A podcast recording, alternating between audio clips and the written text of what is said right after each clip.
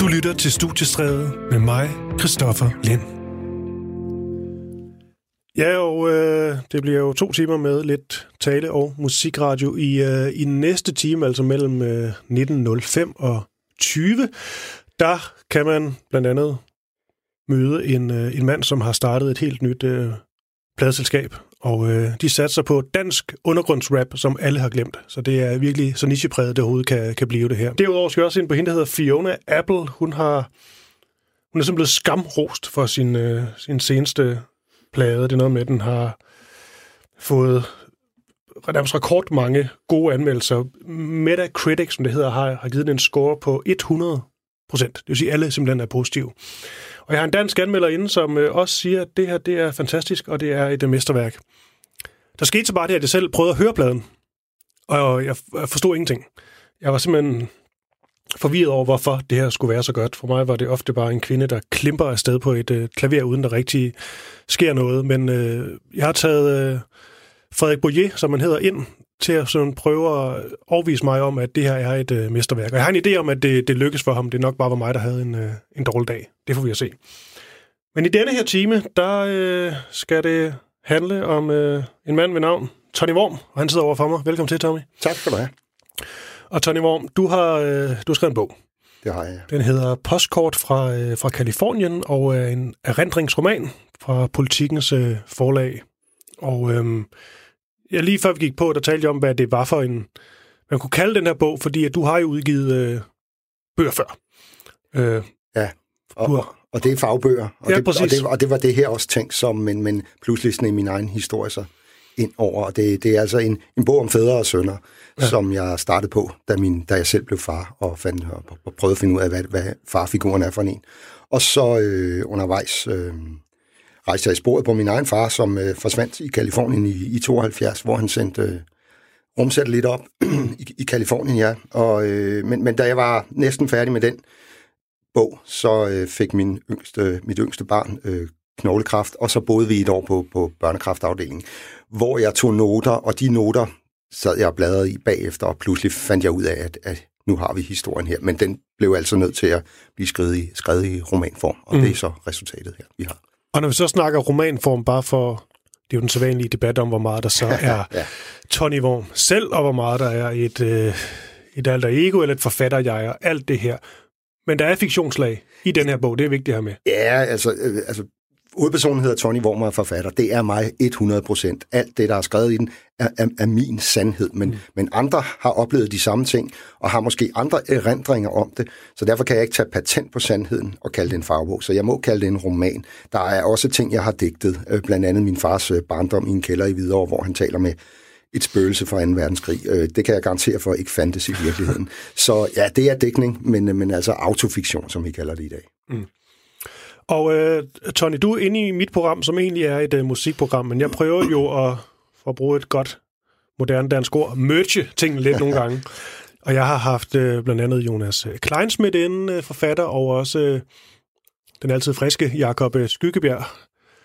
Og øh, til simpelthen at snakke om det at skrive, men også det at skrive til og med musik, altså denne her inspiration, som jeg bare har bemærket, at rigtig mange forfattere har. Og jeg nævner ofte et eksempel, det var her, jeg fik ideen til at tale med forfattere i det her program, da jeg talte med øh, Dennis Jürgensen, mm-hmm. øh, som sagde, at han skrev rigtig meget til det her tyske elektroband uh, Tangerine Dream, øh, som, øh, jeg ved ikke, om de kom lidt før kraftværk, i hvert fald lidt samme, samme bølge. Og det var noget med, at de satte sådan nogle vibrationer i gang i hjernen, og skulle han sidde der i, i timevis og bare lade de her vibrationer køre, og så på den måde blive inspireret. Og det virker til, at der er noget med musikken og, og forfatter ret ofte. Og så med, i dit tilfælde, der er du også en mand, der skriver blandt andet for Information og for Euroman. Jeg husker, du skrev en længere artikel om øh, Elton John, så musikken er også noget, du beskæftiger dig med. Og derfor synes jeg, det, det var oplagt. Men lad os bare lige starte der. Ja. Musikken og det at skrive, er det noget, du ligesom øh, finder et eller andet sam, hvad hedder, samhørighedsforhold til? Absolut. altså, musikken skaber idéerne hos mig. Øh, det er så umiddelbart, at, at det kan, jeg kan godt genkende, hvad Dennis Jørgensen siger. Det skaber nogle, en stemning, placerer mig i tid, et, et, et sted, og, og i en tid, og, og, og øh, når jeg skal genskabe den på skrift, øh, så er det musik, jeg sætter på. Jeg hører simpelthen, simpelthen alt, øh, måske bortset fra Safri Due, så kan jeg høre alt fra Moon Jam til, til, til, øh, til Van Halen, for at genskabe en eller anden stemning, eller, eller nogle kulisser i, i en tid. Øh, det skal så også siges, altså jeg, jeg har været filmanmelder i mange år, og er nu øh, litteraturanmelder, øh, men jeg kunne aldrig blive musikanmelder, tror jeg, fordi jeg forholder mig ikke intellektuelt til mm. musikken. Jeg kan ikke analysere den. Det vil dræbe den glæde, der skal bruges til at genskabe de her ting. Når jeg så sætter mig og skriver, så, så bliver jeg altså nødt til at slukke for Van Halen, øh, for eksempel, øh, og sætte noget, noget stille mu- musik på, uden, mm. gerne uden tekst. Altså, øh, det kan være Massive Attack, det kan være Dexter Gordon, eller, eller, eller John Schofield, eller noget, mm. som, som blot kan, kan skabe en eller anden rytme.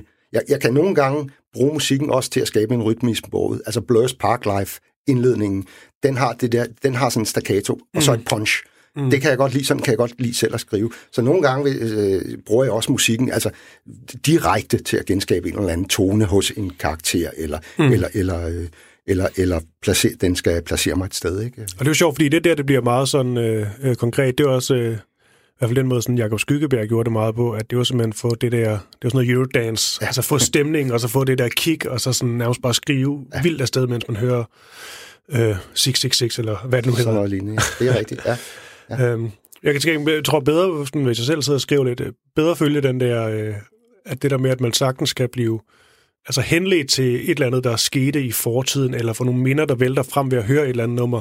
Men når jeg selv skal skrive, der er ofte brug for, at det er et eller andet lidt stille. Ja. Øh, måske ja. noget, der kører lidt i ring, fordi at, øh, Absolut. Øh, for begynd, hvis, hvis jeg begynder at tænke over sådan sådan teksten, der bliver sunget og sådan noget, så bliver det svært at sidde og skrive sit eget. Det. Helt sikkert, helt sikkert. Og, og sådan har jeg det også. Altså, og netop det, du siger med i ring, altså, altså det, det cirkulære, som findes i jazzen, mm. øh, det, den, den kan jeg også bruge i, i når jeg... Altså, den generer mig ikke, men den skaber en stemning. Mm. Denne her bog øh, har jo været øh, et stykke tid undervejs, og du sagde også i starten, at, øh, at det var en bog, der ligesom øh, sådan ændrede, sig, øh, ændrede sig ret markant øh, i løbet af, af processen. Det egentlig slet ikke var det resultat, du regnede med, da du, da du startede ud. Hvordan har din, øh, før vi begynder at høre noget af musikken, øh, der inspireret dig, hvordan har din skriveproces egentlig, egentlig været? Øhm, ja, altså, jeg, jeg har altid en notesbog med mig, og, øh, og, jeg, og nogle af de noter, jeg tager, ved jeg ikke, hvad jeg skal bruge til. Øh, men øh, men øh, det er i, i noterne, jeg finder jeg, find, jeg får idéerne, øh, når jeg kigger i dem. Jeg, jeg, det, det startede helt konkret øh, for 10 år siden, hvor jeg var i Paris øh, for at interview. Der var jeg filmanmelder og filmskribent og skulle interviewe Jeff Bridges. Og der sidder jeg og snakker med en kollega og fortæller, at min far er forsvundet i Asien. Og øh, jeg egentlig synes, han havde et spændende liv. Øh, som sagt, så, så var han i Kalifornien i 70'erne. Han forelskede sig en pige, som måske var havde været med omkring Manson-klanen. Han lavede komponenter til Formel 1-racerbiler øh, osv., øhm, og boede i Saudi-Arabien i mange år. Det skal siges, jeg, jeg, jeg mødte ham hver sommer alle de her steder rundt i verden. Han var en god mand, men ikke nogen god far. Øhm, og så siger min kollega der, øh, jamen den bog skal du da skrive. Og, og, og så begynder jeg allerede mm. næste dag at tage noter øh, og gå, gå på jagt i Paris. Vi boede i Paris, da jeg var lille, og, og finde de steder. Øh, så en ting er, det rent konkrete, det, det er nærmest sådan lidt research-agtigt, men, men også når jeg skal finde det første sætning i en bog eksempelvis, eller i en artikel, mm. øh, så er det i notesbogen, jeg, jeg, jeg, jeg, jeg kigger, og det er notesbogen, jeg bruger som et værktøj. Så går jeg hjem, og så skriver jeg videre.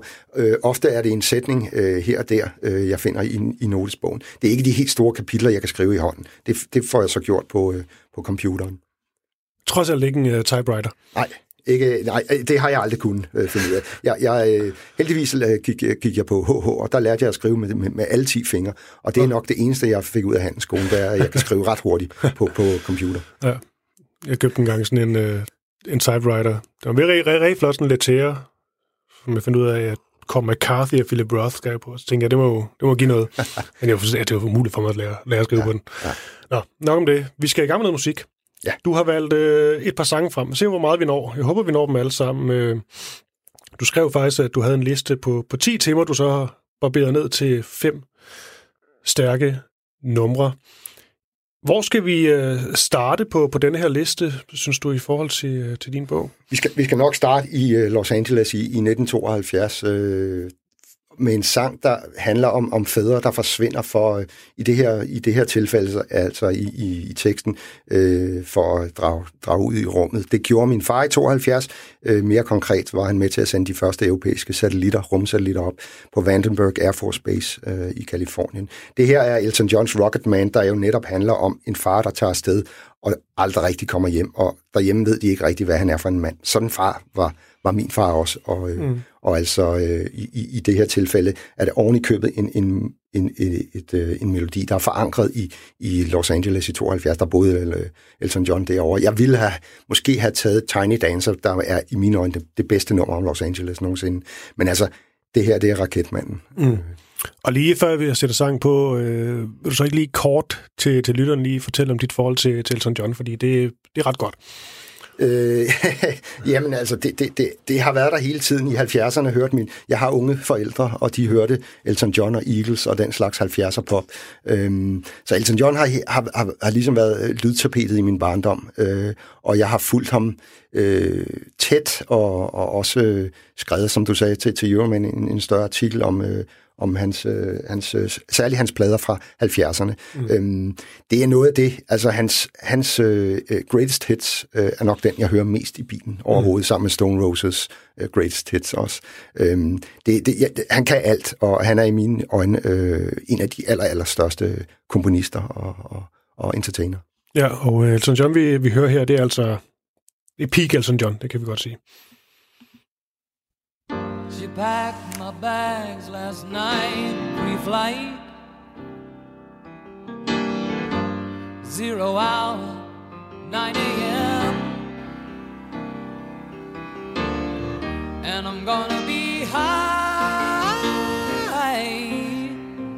as a kite by then.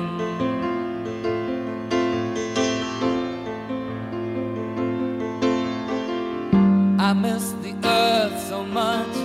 I miss my wife.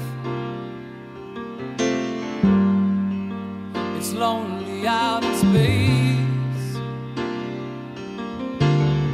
on such a timeless flight.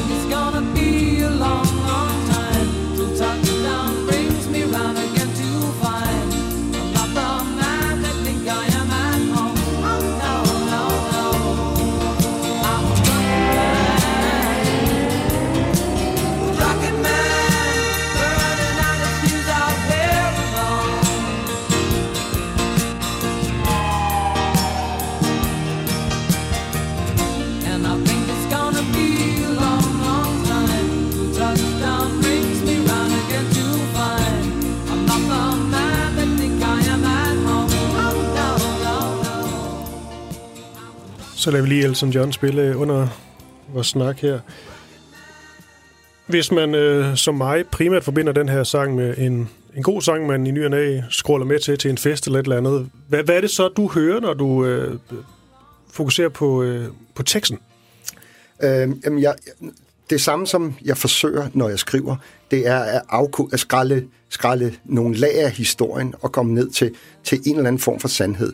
Øhm, altså nærmest som en detektiv. Øh, her har vi en far, der er væk, men han er ikke den, de kender derhjemme. Altså han er en anden mand, og det var mm. den far, jeg selv forsøgte at fremskrive.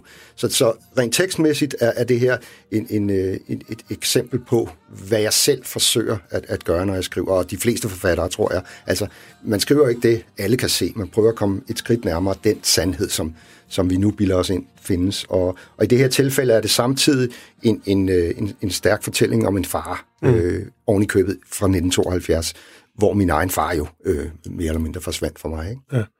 Har du egentlig været øh, nervøs i forhold til modtagelsen af, af denne her bog? Fordi en ting er, om har en far, der er, i live eller ej, men lige meget hvad det med at skrive om min far og fortælle øh, en, en person, der er så tæt på en, men alligevel en anden person i en selvs historie, det kan jo være noget, der øh, potentielt set kan, kan give lidt, lidt dårlig stemning visse steder. Ja, altså jeg har været meget øh, nervøs øh, og haft øh, spekulationer omkring, hvordan jeg skal fremstille min nærmeste familie, altså mine mm. børn og min ekskone.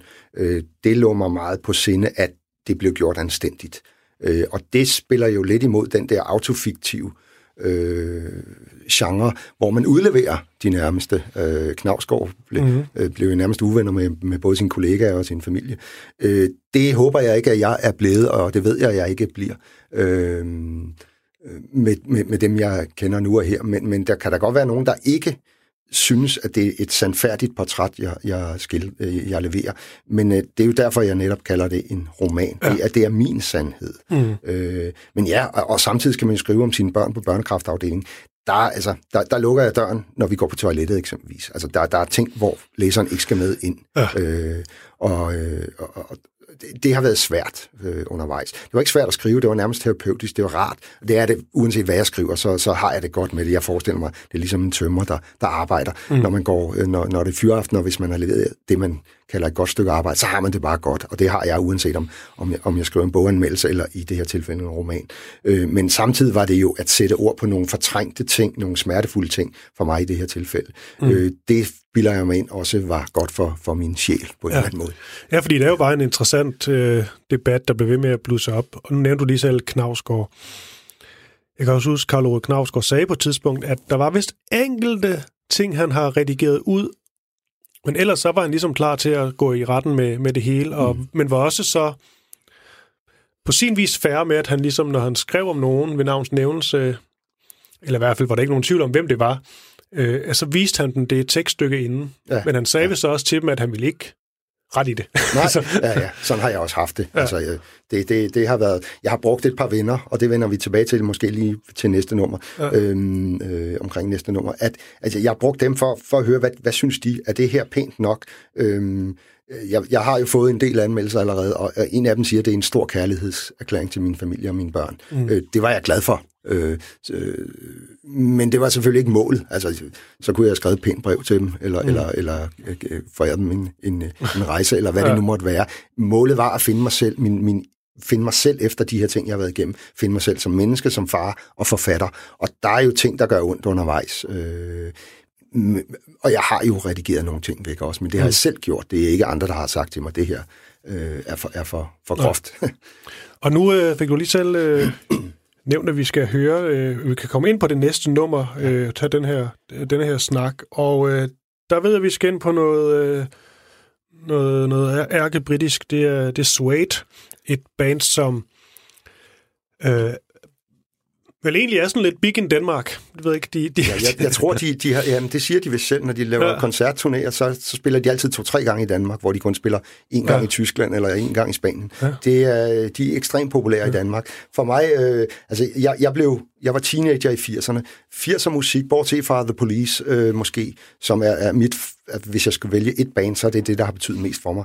Men, men, men 80'er musik var ikke noget, der, der ændrede mig. Altså, jeg kan sagtens lige øh, sætte, uh, høre Wham og så få lyst til at danse mm. eller sådan noget. Men det var jo ikke musik, der ændrede mig, ligesom 70'er musik, og, men, men uh, har ændret den generation. Uh, eller Beatles fra 60'erne ændrede mm. sin generation. Men, men i 90'erne sker der noget, der, der kommer nerve i musikken igen, synes jeg. Øh, grunge-musikken fra USA, øh, og så Britpoppen der rammer mig, også fordi det, jeg starter med at læse engelsk på universitetet, lige præcis i starten af 90'erne. Øh, og, og der var Suede de første for mig. Øh, Oasis og Blur er også store, men, men, øh, men Suede var ligesom dem, der, der fangede en stemning øh, af London, og af, af, af det, jeg var, altså de her let halvstuderede røver, der gik rundt i storbyen og ikke mm. rigtig... Vi, vi, var ikke, vi ville ikke være narkomaner, men vi ville gerne sådan lidt øh, leve på kanten alligevel, og så skulle vi samtidig læse, læse de store engelske øh, romanklassikere. Mm. Øh, og samtidig, så, altså, de år, jeg har levet som, som journalist, har jeg ofte været ude og holde foredrag, og jeg har hørt andre journalister holde foredrag. Og et af de, de øh, foredrag, der, der satte sig bedst fast, det var, det var en, der fortalte, at man altid skriver til en eller anden. Det kan være en gammel kæreste, det kan være en, ens far eller mor, det kan være en, en, en person, man digter.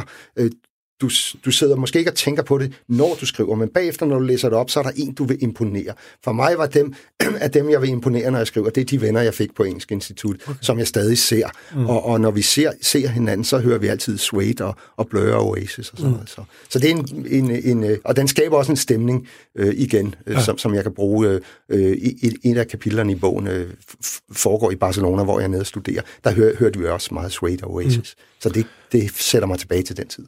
Og det er også et, øh, jeg synes det er godt at give, øh, give Suede lidt, øh, lidt, lidt airtime her, selvom de selvfølgelig er lidt big i Danmark. Jeg mener også, at de var på grøn koncert simpelthen. Ja. Det er lidt, lidt vildt.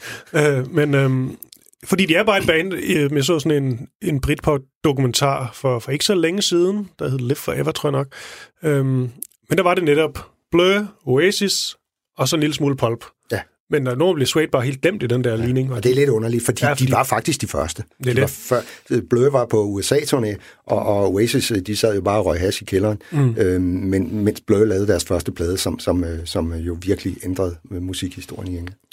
Og så lad os prøve, det er nummer uh, So Young med, med Suede.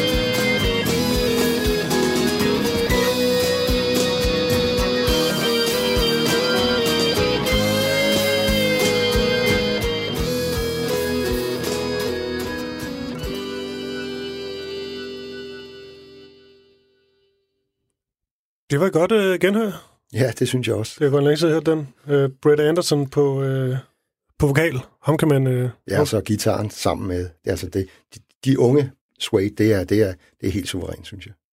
hvad den hedder? Noget med Butler, ikke? Bo- Bernard Butler, ja. Det er rigtigt. Ja, han er i hvert fald en, øh, en vokal, der er svær ikke at genkende, den Ja. gode øh, Brett. Nå, med Tony Worm, det er jo dig, der har skrevet en bog. Det er rigtigt. og, øh, og den hedder Postkort fra, øh, fra Kalifornien, altså en øh, erindringsroman. Øh, vi har nu været igennem, eller været igennem, vi har nået to sange øh, indtil videre. Det har været Elton John, og det har været, øh, været Suede. Jeg kigger ned på min, på min liste, nu skal jeg jo ikke afsløre alt for meget, men, øh, men der kommer noget jazz. Det gør der, ja. Er det nu, eller skal vi vente med den?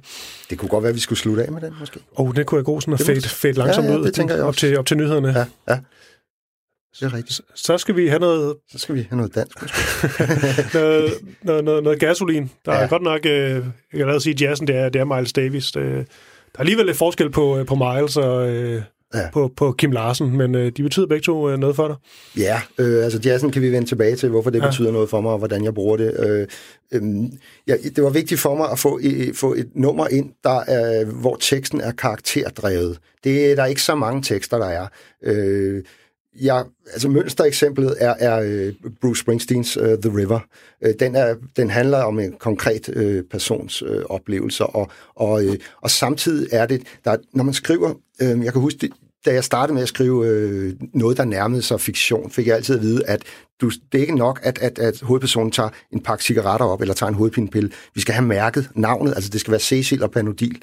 Det, det er sådan detaljen, øh, man skal have blik for. Øh, Bruce Springsteen gør faktisk lige det modsatte. Han, han, han skriver om The River.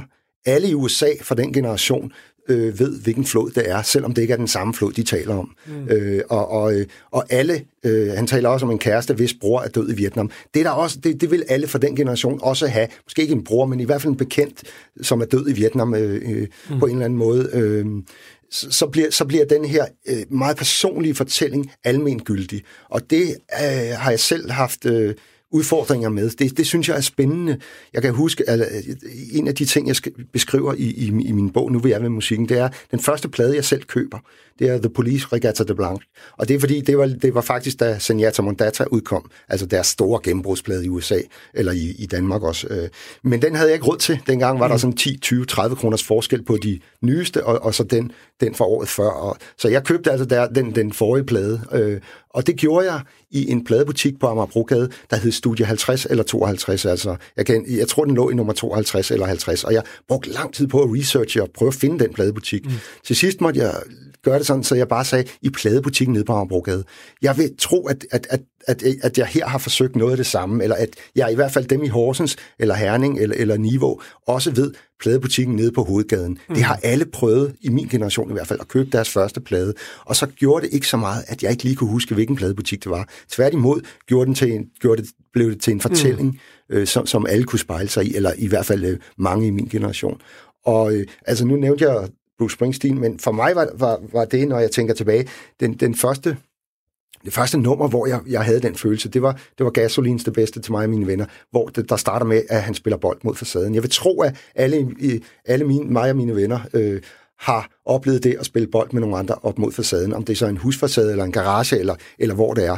Men øh, Kim Larsen og Gasolin her, de gør det jo ikke helt konkret, hvorhen det er, men derved rammer de også rigtig mange. Øh, og, så jeg synes egentlig, på sin måde gør, gør Kim Larsen det, når han skriver tekster. Mm. Det samme som Bruce Springsteen, og mange singer-songwriters selvfølgelig, de, de, de bruger det personligt til at fortælle en historie, der, der fagner bredt. Det er også sjovt med, med gasolin, fordi at jeg kan tænke sådan fra, øh, fra min generation, jeg, jeg er 87, og der er sådan, jeg husker, da første gang jeg skulle høre noget gasolin, der, jo jo, kvinde min var da en god popsang mm. og sådan noget, men der var også en del af mig, der tænkte, jeg synes, det var lidt bedaget, jeg synes ikke engang, det var så velspillet, og jeg havde sådan en, jeg forstod simpelthen ikke helt den her, den her hype, og hvorfor alle, alle fædre skulle have det der kæmpe bokssæt med alle gaspladerne og dyrke det som religion. Men der sagde min far netop, at jeg tror, at han købte Langebro på sådan en, mm. på, på en LP. Øh, faktisk bare nummeret, tror jeg. Men, øhm, men der sagde han netop, at da han hørte det, der han aldrig hørt sådan noget på dansk før. Nej. Det kan godt det var en traditionel øh, øh, melodi, de havde taget, og, og Kim havde fået øh, en del hjælp til teksten, tror måske, han skrev den ja. selv. Det er, hvad det er. Men, ja. men det der tekstunivers og, og, og lydbilledet og sådan noget, det skulle bare, i hvert fald følge min far være sådan et eller andet, wow, hvad, hvad fanden er det her? Ja, det, det fagnet. Altså nu, jeg, jeg, jeg er så jeg fra 67, men mine forældre hørte jo det. For ja, dem var, næsten, ja. ja. men for dem var det simpelthen også, ja, altså, jeg tror det også netop, det, det, det ramte dem så hårdt. Mm. Altså både, både øh, Langebro og Kvindemin, og, og øh, den, hvor han længes hjem, hvor han tager til Skagen, øh, mm. fordi et ægteskab er ved at, ved, ved at kollapse. Eller da han tager til, til Paris, Place Saint-Michel og sådan noget. Altså, det bliver meget personlige fortællinger, øh, som rammer øh, en hel generation af særligt fædre, vil jeg tro, fordi Kim Larsen jo skrev fra, fra, fra mandens synspunkt øh, mm. om, om sine kriser og oplevelser. Men du har fuldstændig ret, og det, det den der fremragende dokumentarfilm om gasolin sidder Frans Becker lige jo også og griner Kim Larsens tekster, mm. og en lille pose slik. Hvad pokker var det for noget? Her kom han jo fra den seriøse jazzverden. Der der, der skriver man og spiller man jo ikke sådan noget banalt noget, som mm. Kim Larsen ville. Og, og det synes jeg jo så også senere hen, altså jeg har aldrig, jeg har ikke dyrket Kim Larsens solo øh, øh, særlig meget, men, men et par af, af Gasolins plader er nogle af dem, jeg sætter mest pris på. Ja. Og øh, det er så det bedste til mig og mine, mine venner, vi skal høre. Det er også sådan en, en god sang med et godt temposkift lige pludselig. Det kan jeg godt lide. Den tager vi her.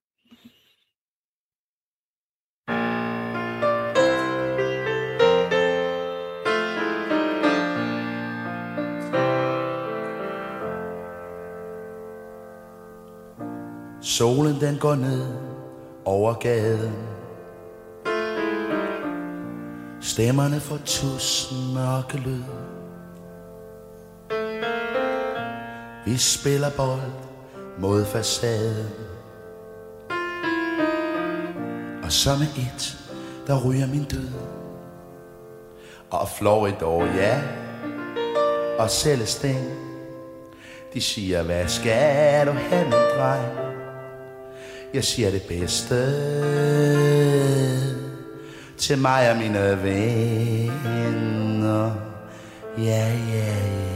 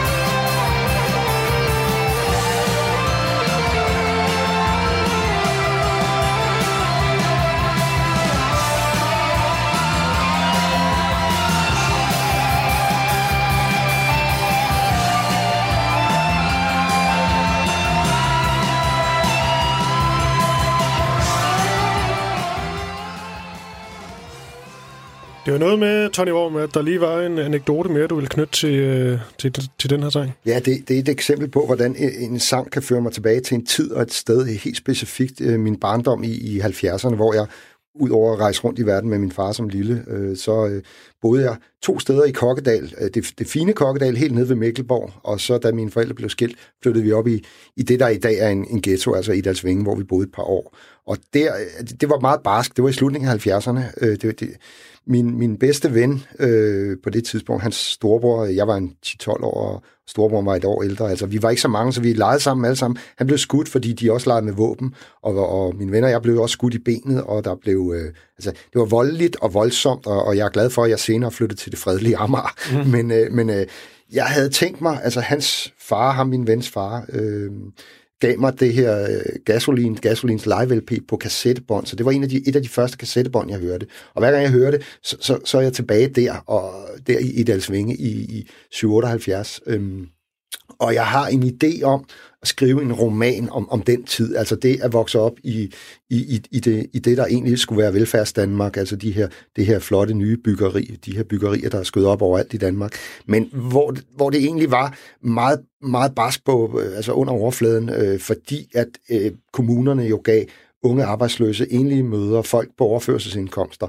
og, og, og, og så videre lejligheder, det var jo lejelejligheder, som man, så det var billigt for, for arbejdsløse at bo i. Og derved øh, samlede man jo altså alle udsatte på et sted. Og, og, vi, og, og det er også værd at bemærke, det var altså inden alle de her, øh, som, vi, som øh, ghetto-dannelser blev, blev, blev et fænomen, og også inden der var unge indvandrere, øh, bander osv.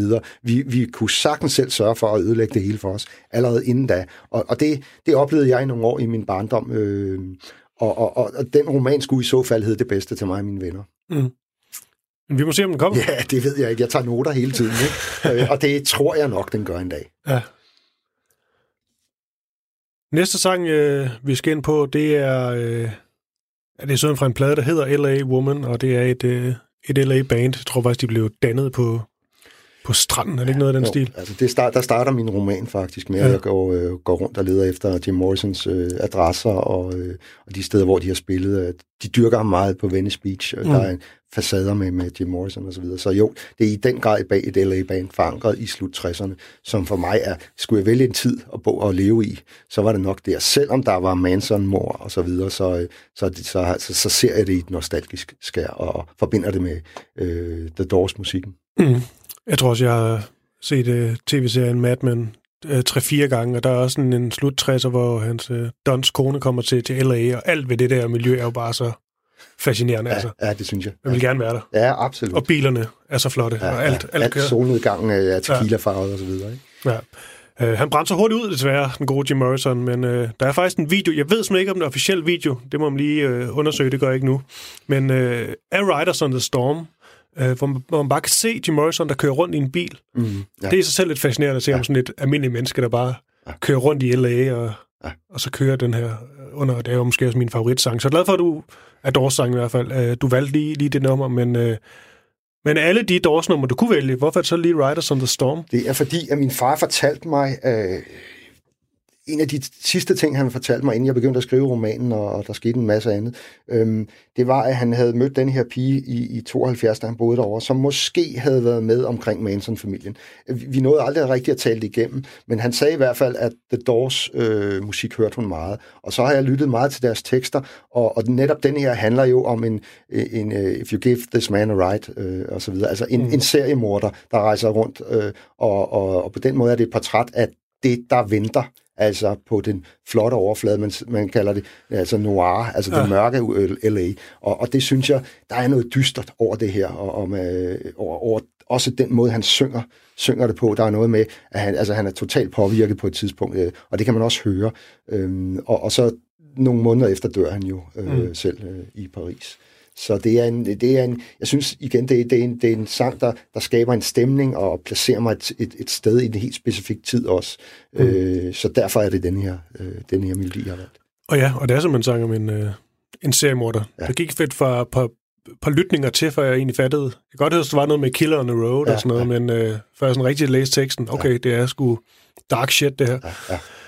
Jamen, det er da bare den, vi, den, vi skal høre, og... Øh, vi skal også slutte med, med Miles, så lad os lige høre Rise on the Storm, og den... Jeg havde en ting med, at jeg skulle fade i den. Det gør jeg nok også, for den, er, over, den, den, er, den er plus syv minutter, men den er bare så lækker. Den starter også så godt. Så lad os i hvert fald lige få de første par minutter med. Riders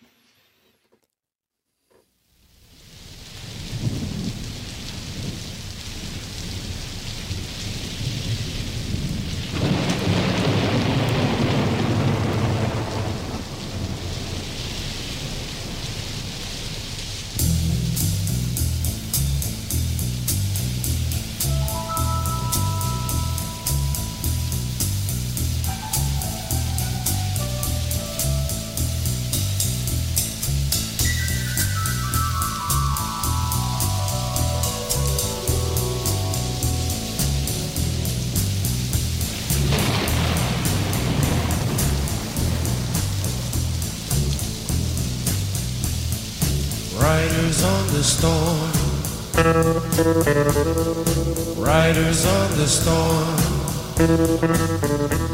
Into this house we're born. Into this world we're thrown. Like a dog without a bone, an actor out alone. Riders on the storm. There's a killer on the road. His brain is squirming like a toad. Shake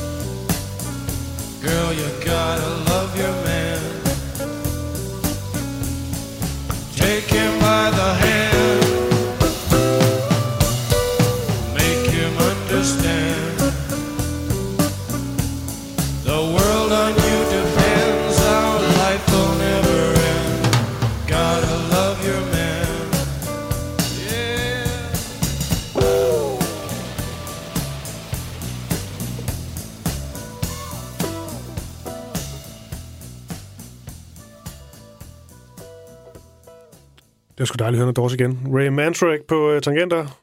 Altså Robbie Krieger på guitar og John Densmore på trommer. Kan I nu? Imponerende. Ja. Uh, Riders on, uh, on the Storm her. Uh, Tony Worm, hvordan har du egentlig med den tanke, som uh, jeg talte med Jonas Kleinsmith om? Fordi han, han fortalte, at du kan ikke huske bandet, men at når Knavsgaard skriver, han skriver faktisk også om det at skrive til musik i, uh, tror, den sidste uh, mammutværk der. Er det ikke sekseren, tror jeg. Uh, hvor der er noget helt bes- bestemt musik, han hører, og så hører han det igen og igen og igen og igen. Og, øh, og så fortalte Jo- Jonas bare, at, øh, at han havde prøvet at gøre det samme, fordi det kunne være, der det er et eller andet smittet af, at han har fået en eller anden øh, åbenbaring der Knavsgaard, som man kunne, man kunne bruge af og få, få den samme oplevelse. Og det kunne han overhovedet ikke. Han kunne slet ikke koncentrere sig til den type musik. Men tror du på, at der er sådan, er sådan nogle, nogle sange og, og, og ting, der ligesom bare kan, kan sætte noget i gang for nogen?